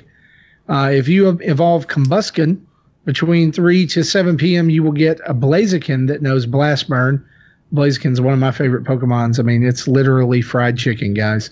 Uh, it, also, uh, there's an extraordinary raid week coming up May 21st through the 25th, uh, or actually till the 28th. Uh, 1 p.m. to 1 p.m. Every event uh, will feature, or this event will feature different Pokemon and raids, uh, including the possibility of a shiny Bronzor.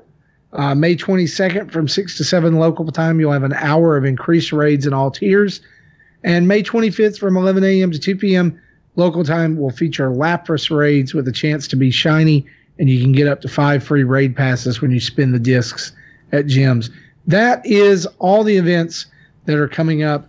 Uh, also, don't forget this month, if you are a Mario Tennis Aces player, it's your month to get Dry Bones, I believe. So don't forget about Dry Bones.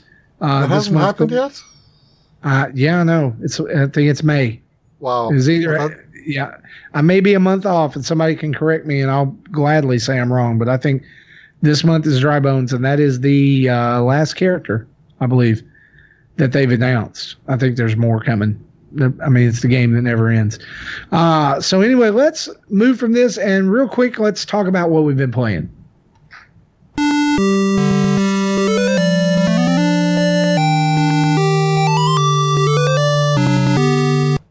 Gary, we'll start with you because you've been playing nothing. Yeah, I mean, I've I've put a, a, couple of a couple of hours into my Switch, but other than that, not much. Uh, on last week's episode, I talked about a game called Swords of Ditto. Right. Uh, I continued playing that to the last boss, where the game continuously crashes every single time, so I can't beat the last boss. Nice. Um, I enjoyed the game up until the crashing. Uh, it's not the greatest Zelda clone out there, it has to be said, uh, but I also didn't realise that the game was multiplayer. Um, so I'll have to have to give that a try. Um, the developer. I didn't know that either. Yeah, it doesn't say anywhere on it, uh, but I watched rewatched the trailer and um, it's got multiplayer in. Also, uh, to answer the question that me and Jesse gave ourselves last week about death in it, it looked like at one point there was a permadeath system that got removed because uh, in the trailer for the Switch version it says no more permadeath. So it looked like that was going to be a thing where if you died, you'd come back as a different hero and have to collect the sword again. Um, yeah, it, it, looks like that just got removed. Um, and so I messaged the developer and the publisher about uh, why I can't complete the game and found absolutely nothing and got nothing back. Uh, I eventually found myself that there was um, patch notes on one of the websites uh, or upcoming patch notes and reported bugs and crashes and things. And it turns out that certain weaponry on the last boss, uh, if you take them in and try to use them or have them equipped, they they crash the game. So I'm just waiting for a, a patch for that now before I finish it. Um, like I said, it, it, it, was okay. It's an okay uh, little Zelda. Like um, I think there's better Zelda clones out there. Um, but it'd be interesting to see what it's like on multiplayer because I think that probably be its strongest point. Um, but uh, I haven't had a chance to play that yet. And uh, other than that, I, I did the first level on Celeste, uh, a game that I wanted to play for a long time, never got around to. Uh, so so far, first impressions, yeah, it deserves those ten out of tens. Awesome, awesome. Uh, you're a little late to the party with Celeste, but oh, I'm so glad that you have played it because man, it's what a ride. I, I love that game. And when you get in the zone of that game, you're in the zone. Like you you can feel it. You're like, yes, I'm doing right. I'm pressing the buttons when I should push the buttons. Yeah, the climb mechanic threw me off. The climb mechanic threw me off a, a, few times because you have to hold L when you hit the walls, and uh, yeah, I kept forgetting that that was a thing. yeah, yeah. That if you don't do that, that's uh, that's not good. Uh, Jesse, what have you been playing? I haven't played much this week. I did, the only thing new is I tried out the new modes in Tetris 99 that released last week. Uh, I got I did the 150 line mode and fin- got to finish the 150, and that la- those last 10 lines they were like within two frames, they were from the top down to the bottom. They dropped They're tough. instantly. I made a little video and put it on Twitter showing it, and it was crazy. I don't even want to know what 999 looks like. Yeah, and Hopefully, a lot slower Yeah. than and then I, I did the the the versus 98 CPUs, and they give you five possible difficulty settings. And there hasn't been a single game on level one through three that I didn't get first place. So, so really kind of boring. Uh, level four is a, I think a little bit less in difficulty in what you'd play in real human versus human play. Level five, it's probably going to feel very much like human versus human, but I haven't tried it yet. So uh, I think the best I did with on level four is top ten ish. I don't remember. I only, I only I only tried it once or twice, and I haven't tried level five yet. But if you if you want to uh, boost in false self confidence, go ahead and play it in level one or two, and then you'll get to see what what winning it looks like.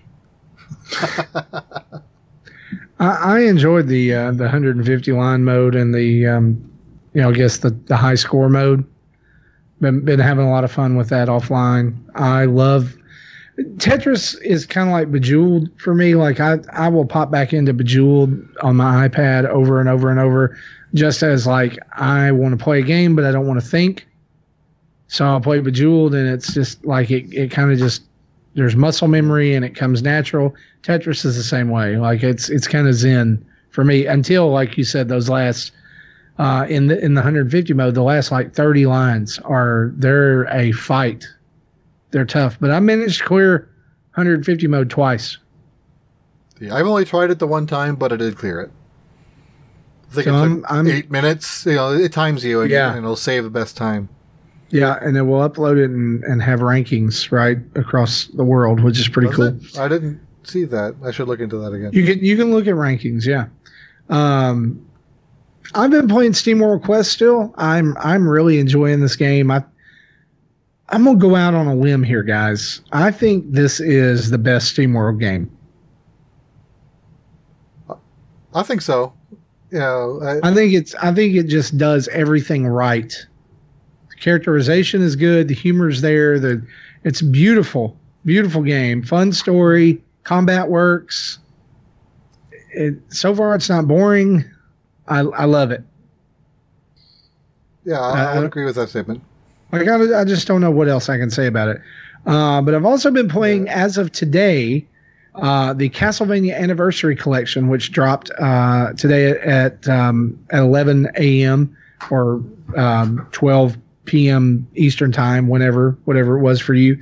This is the uh, Konami collection, the second of the three collections that they've had coming out. The first one, uh, of course, was the arcade collection. The one following this is the Contra collection, which I'm super excited about. They haven't even revealed all the games uh, in it, but uh, this Castlevania collection is the sweet spot. Like it is the best Castlevania. Like I know people are gonna like I crap all over Symphony of the Night, but I hate it. It's it's not uh, that style of Castlevania. Just and I just ugh, I don't like it. Like pretty Victorian vampires. I just I don't like. But now th- these games, these sparkle? games are are these don't no they don't sparkle. They just are they they just try to be Metroid clones.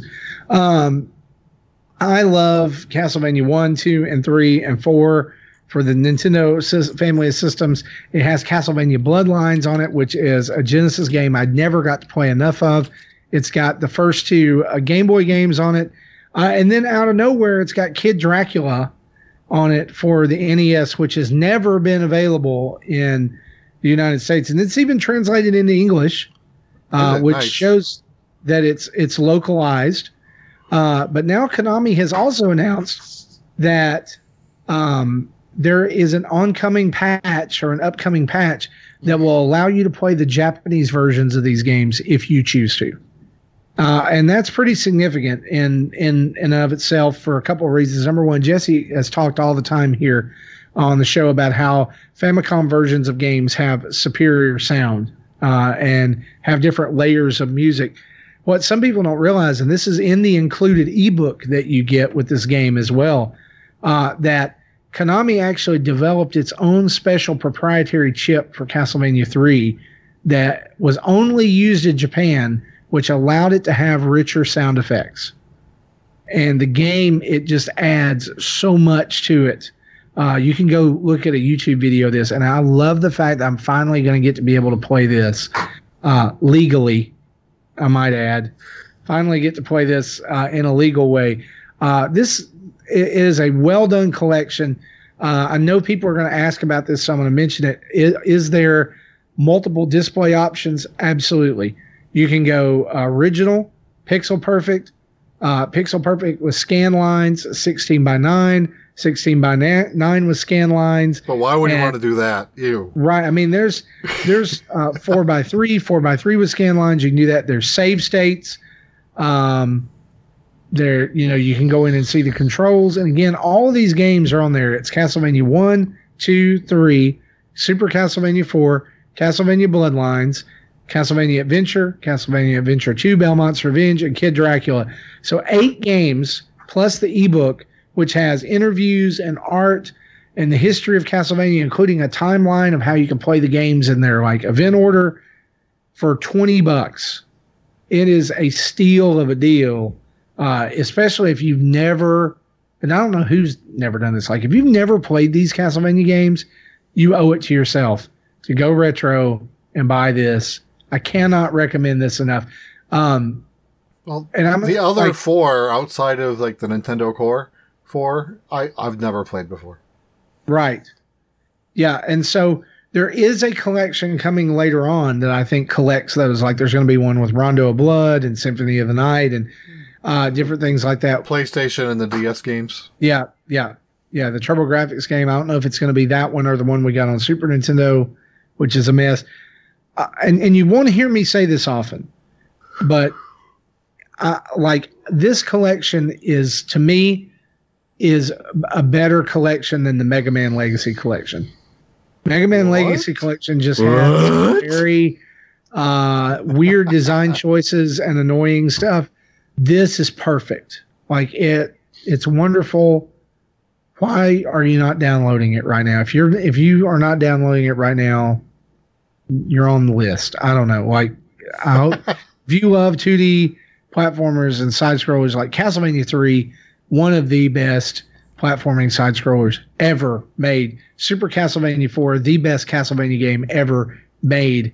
Um, Game Boy, throw them in the garbage, but play them anyway uh, just so you can see how bad Castlevania Adventure is. Oh my gosh, it's terrible. Um, but I'm looking forward to that patch. And Kid Dracula is even fun. Uh, it I'm looking forward to playing through it. And how's Simon's Quest? Oh, it's Simon's Quest. yeah, you need a you need a video walkthrough to even know what to do at the very beginning of the game because they couldn't be bothered to pay somebody to translate it right. But that's okay.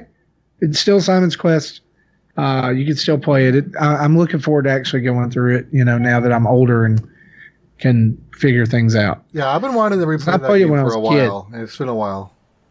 Yeah. So that is what we've been playing. Let's dip right into the community spotlights.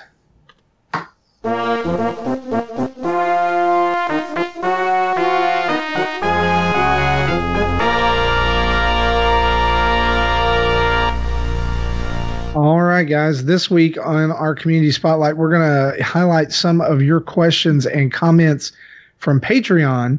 Uh, and again, you can send these in at any time. You don't have to wait till Thursday. You can send us a message on Patreon or email us at nintendodads at gmail.com. Uh, you could call in. There's a number we'll drop at the end of the show that you could call in and leave a voicemail, or you can tweet at us and uh, we will talk to you that way as well and include you in the show. Um, our first uh, question tonight comes from Digital Age Gaming or Digital Age Gaming. This is from Patreon. Here's what he said. He said, touching on a question I asked last week about third party games having performance mode, a dev team I'm close to, Killhouse Games, who are porting one of their games to the Switch, were the ones who actually posed the question. At the moment, the Switch has a core that is used for nothing it lays dormant. Going by the obviously quickly done port of Saints Row III, Developers need to be encouraged to fully use all tools available and in the and use the strengths of the Switch to its fullest. It also requires Nintendo slash Nvidia to actually unlock the unused core. LOL. Yeah, I did didn't- know that. I did not know that either. Makes me wish I I, if, like- had a dev kit so I could know things like this. Yeah, so there is a core inside the Switch that is not being used. It is not unlocked. It'll probably be unlocked when we pay an extra hundred dollars for the Nintendo Switch Pro. Right? Yep. That's where Discord will run on. Yeah, that's the Discord core. I wonder if it's I wonder which one it is. Is it like the Space Core? Or is it Wheatley? Space. Some of y'all get that. That's one of my favorite games of all time. I hope it's the Space Core. I would love my Switch just to talk to me like that all the time. Uh, Digital Age Gaming also says this. He says, although we do not know the software release schedule for next year for Switch, however, is there a case for Nintendo to hold back one or two titles until next year so we don't have a 2018 again where Nintendo, quote, shot their load in 2017 and then filled 2018 with Wii U ports? Gary, I'm going to throw that one to you because you were not a fan of Nintendo in 2018. Oh, what? No? What?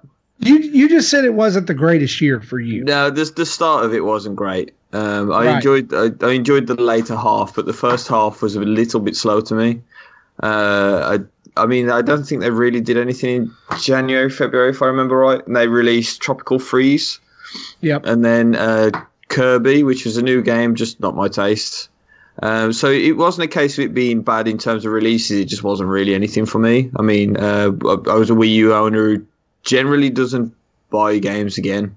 If if if if I've owned them before and there's a port, unless it's a really enhanced port, I won't buy them again. Um, I.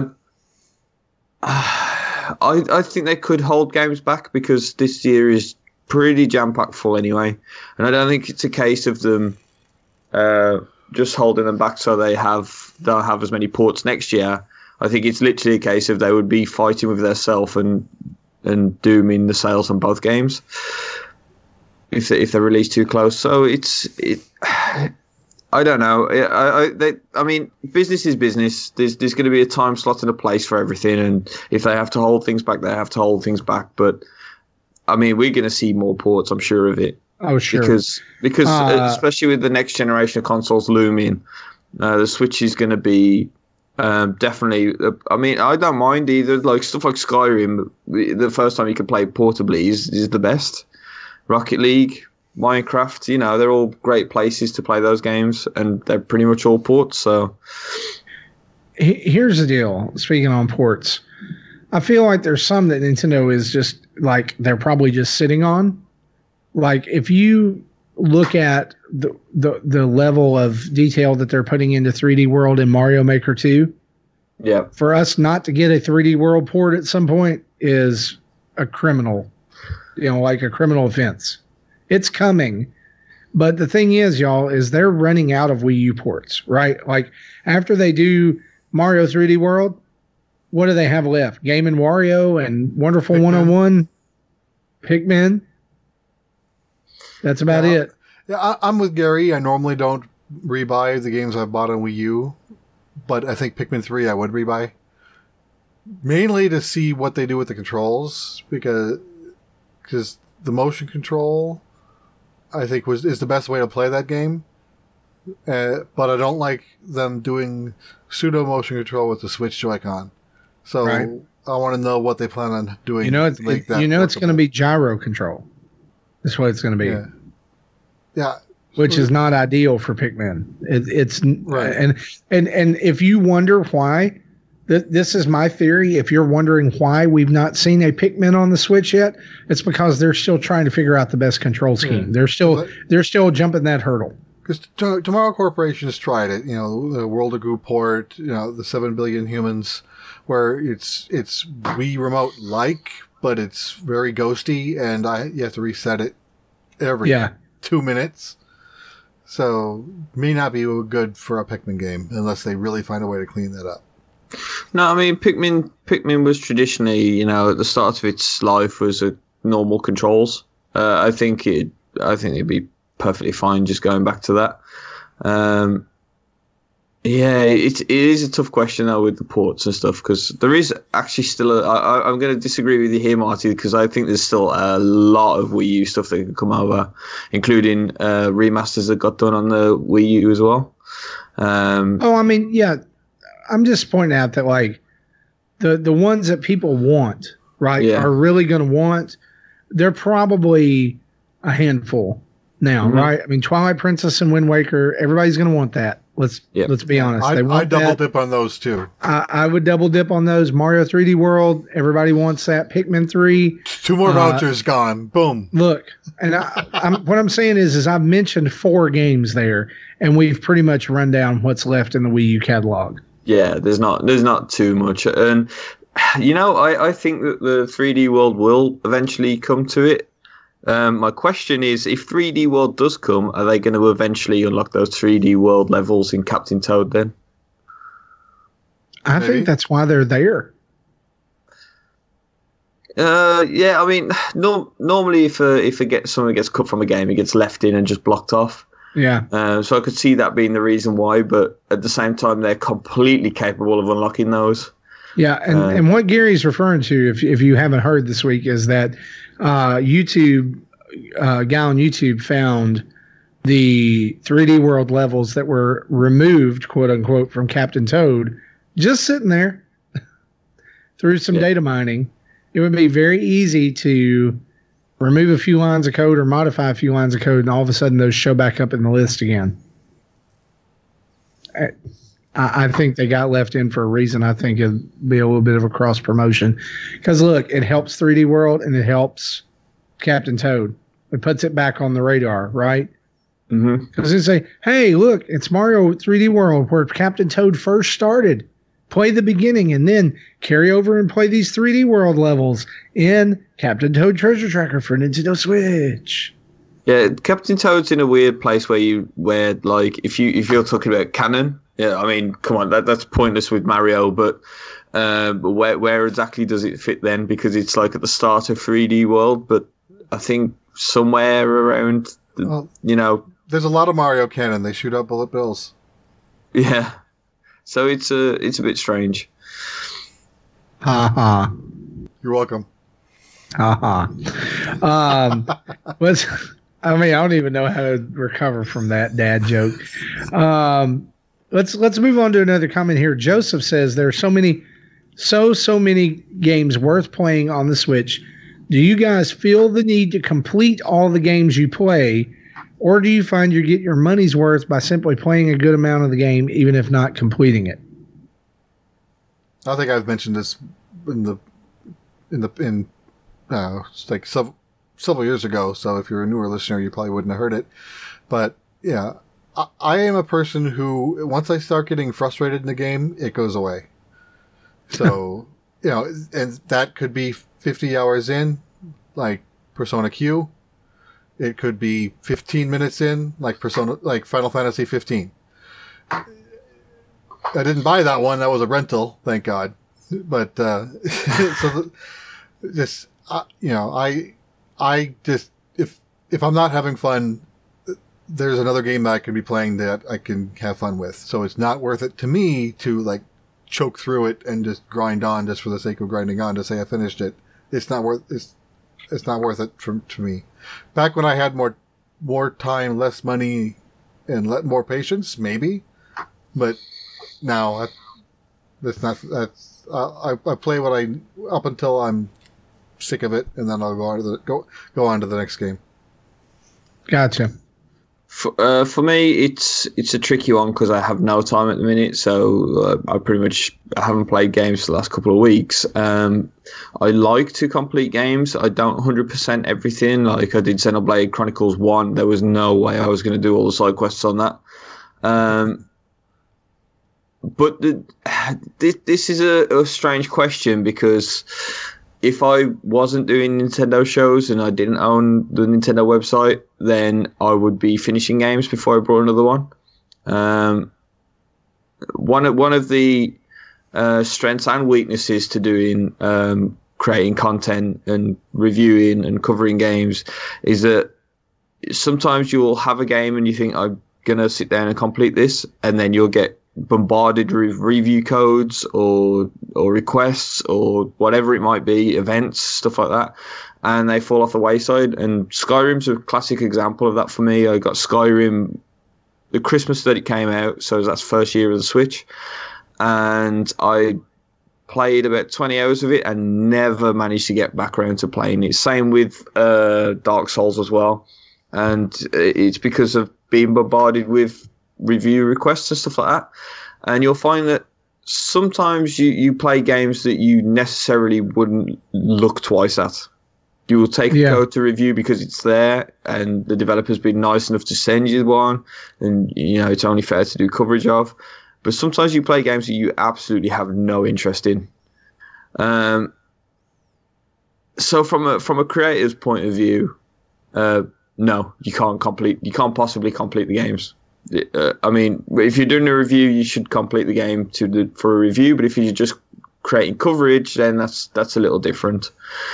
Um, so it just depends on on that really. Uh, with And- with such a tight schedule. This isn't any of our full time jobs. So we have Yeah. a full time job on top Yeah. of our hobby journalist, you know, j- thing, which includes gaming with whatever's time is left. yeah. Yep. If you wonder sometimes why things don't get out on the at the same time other news outlets do, or uh, we're not as on top of things as maybe you think we could be, it's because we travel, we work, we we have families, we do other things. So it does pile up, and I'm not using that as an excuse, but it Right, does but- pile up. But using game GameXplain as a, an example, Andre and uh, Bitnerd, that is their job. That is their Yeah. full time job. They do nothing else. You know, Ash has a job on the side, so it's kind of a part time thing for him. And uh, I don't know about Tom and the others, but uh, but definitely they're they're doing that. That is their job. It's not. No, I got you.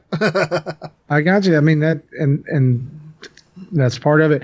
Uh, for me, for my answer for this, like there are games that I feel obligated to finish.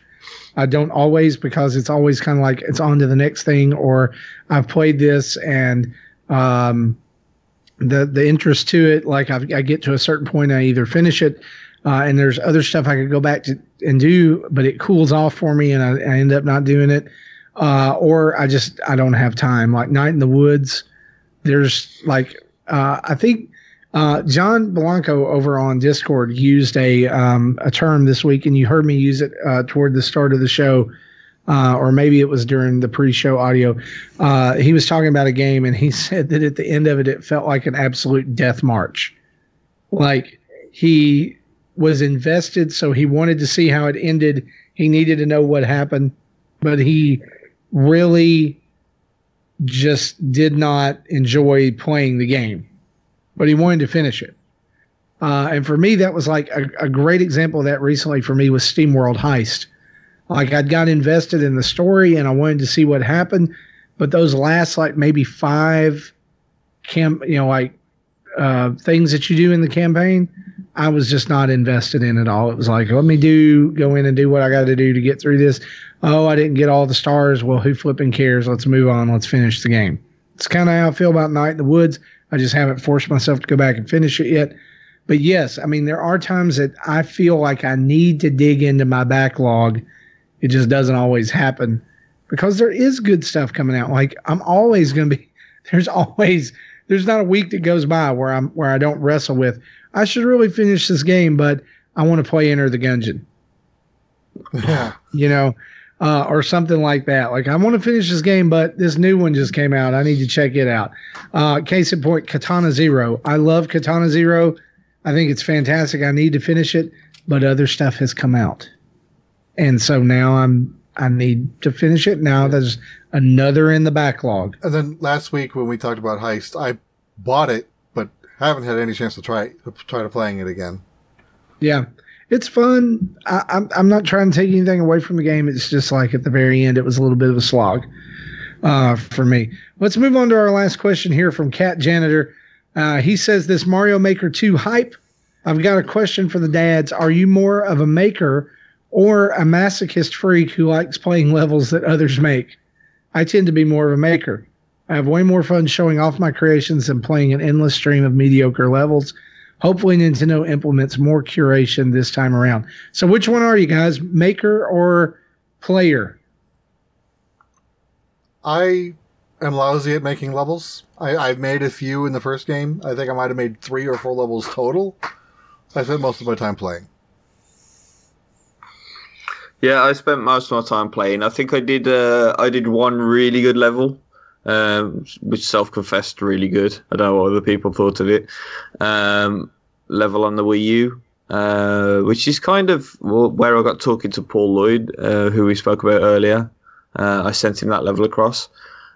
Um, I enjoy the making levels when I do it. It just takes so much time that I I just prefer to just play the game instead.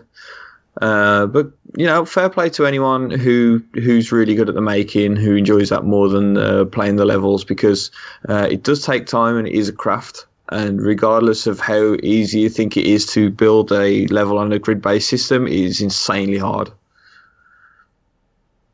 Uh, yeah, I mean, like I remember we did a little friendly competition when I was still on a, a podcast called Reactor Radio with Nintendo Dads uh, and it was y'all build a level, we'll build a level, we'll send it, we'll see which one uh, is more difficult. We'll see if we can stump the other person. We'll see which one has less completions. Uh, and I worked really, really hard on a level that I was proud of, that I thought was pretty dang tough. Didn't you have a uh, Hammer was, Brother in a Lakitu Cloud or some bull crap like that? There was there was a point and the there was a point in the level where you had to collect a Buzzy Beetle shell on your head and save it until the end of the level so that you could get through two Hammer Brothers who were in blocks that you could not jump to uh, to make it through to get to the I, goal. I, I, knew it had something to do with the Hammer Brothers because I.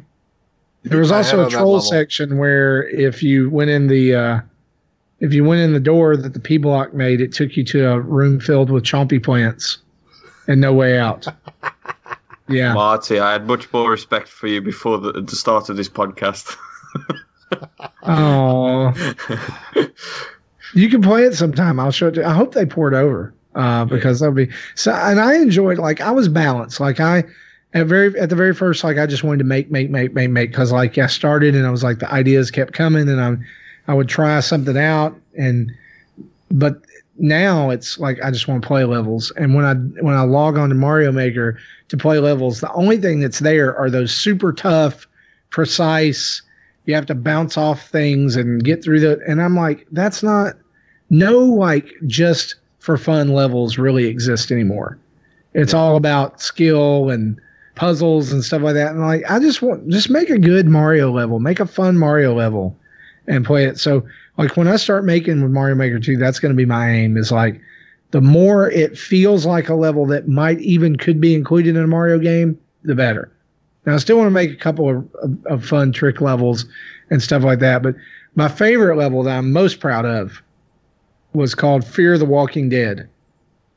And it started out and I'd like built houses out of wood blocks in the Mario 3 theme and was all underground and like had Goombas in the houses and there was a bridge.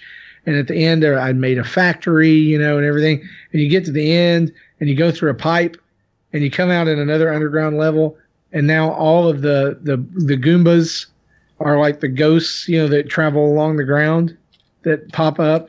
And there's like Boos everywhere and all the, all the Koopa Troopas are now dry bones and stuff's on fire and all kinds of stuff. And it has like creepy music playing and everything. I was really proud of that level. Yeah, it's like I, a mirror copy. So I, you know, I yeah. I think there's plenty to do. Uh, I think I think you can be both. Is I guess is what I'm trying to say. Um, I, I find myself being more of both. I like to make, but I like to play.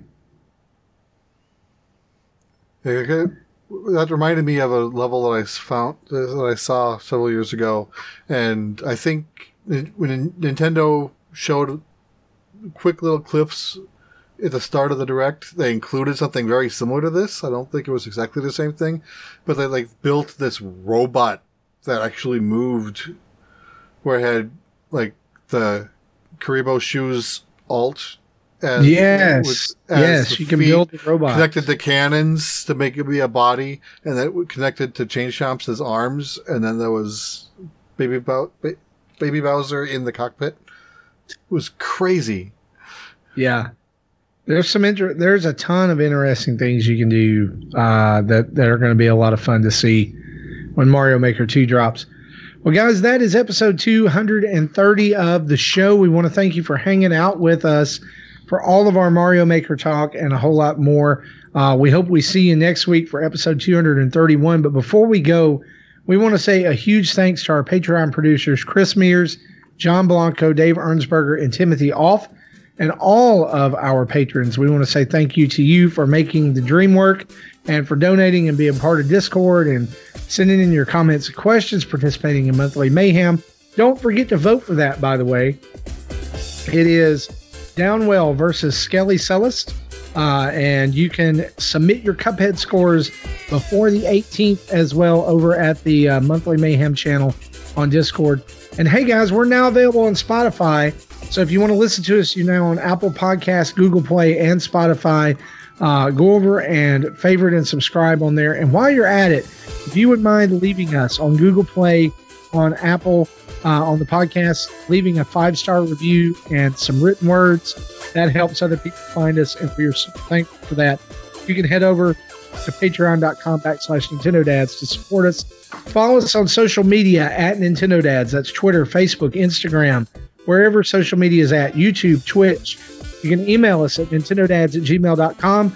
Call in and leave us a voicemail at 929-25-NDADS. That's 929-256-3237. And if you want some sweet Nintendo Dads merchandise, tiny.cc backslash Nintendo Dad store. You get t-shirts, phone cases, duvet covers, mugs, stickers, all kinds of stuff. It's all there for you. To go and show supporting us. Find some other. Big thanks to OC for the music used throughout the show. And thanks to Adam Leonard and Carter Johnson for all the sweet artwork they do for us. For me, for Gary, and for Jesse, this has been episode 230 of Nintendo Dad. Bye bye. Me Meowsers.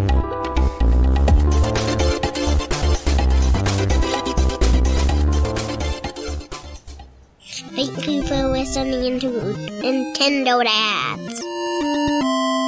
Pew, pew, pew, pew, pew, pew.